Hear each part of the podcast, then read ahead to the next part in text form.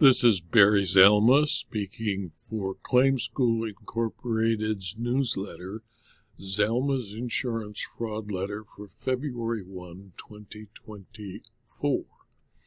This volume 28, issue number 3 of the fraud letter, the source for the insurance fraud professional, includes articles and while continuing its 28th year of publication dedicated to those involved in reducing the effect of insurance fraud.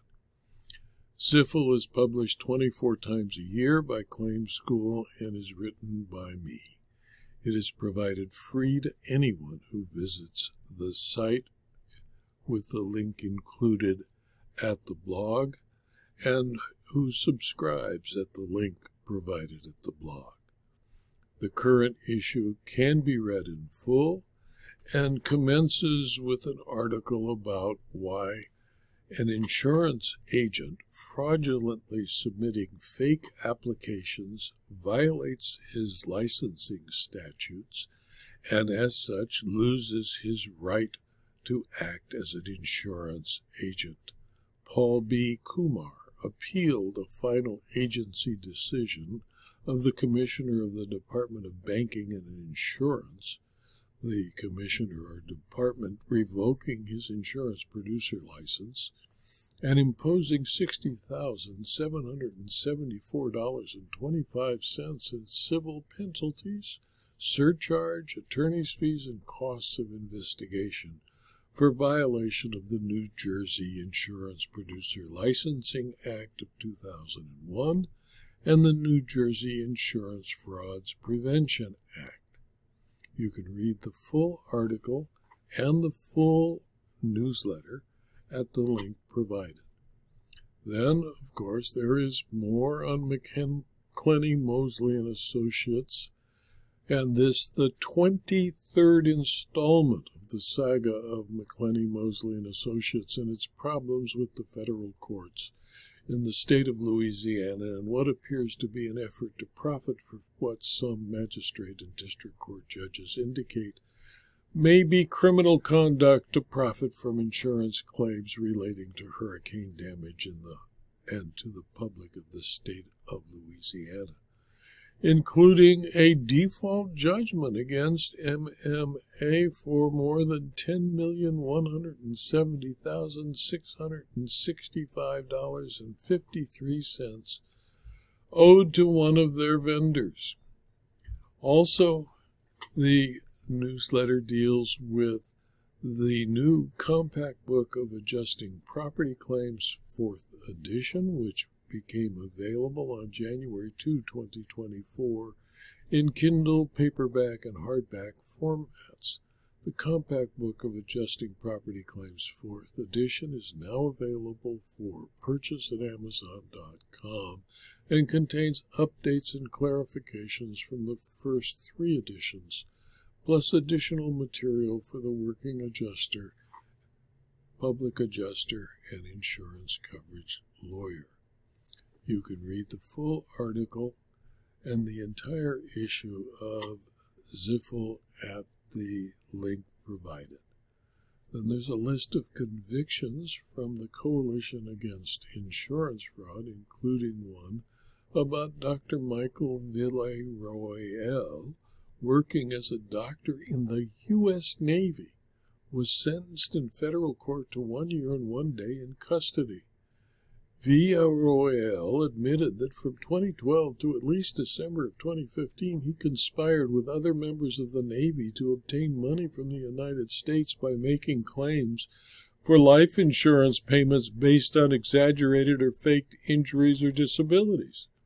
Villarroel certified that he reviewed the records and determined the injuries were legitimate, when in fact he knew they were fake or exaggerated.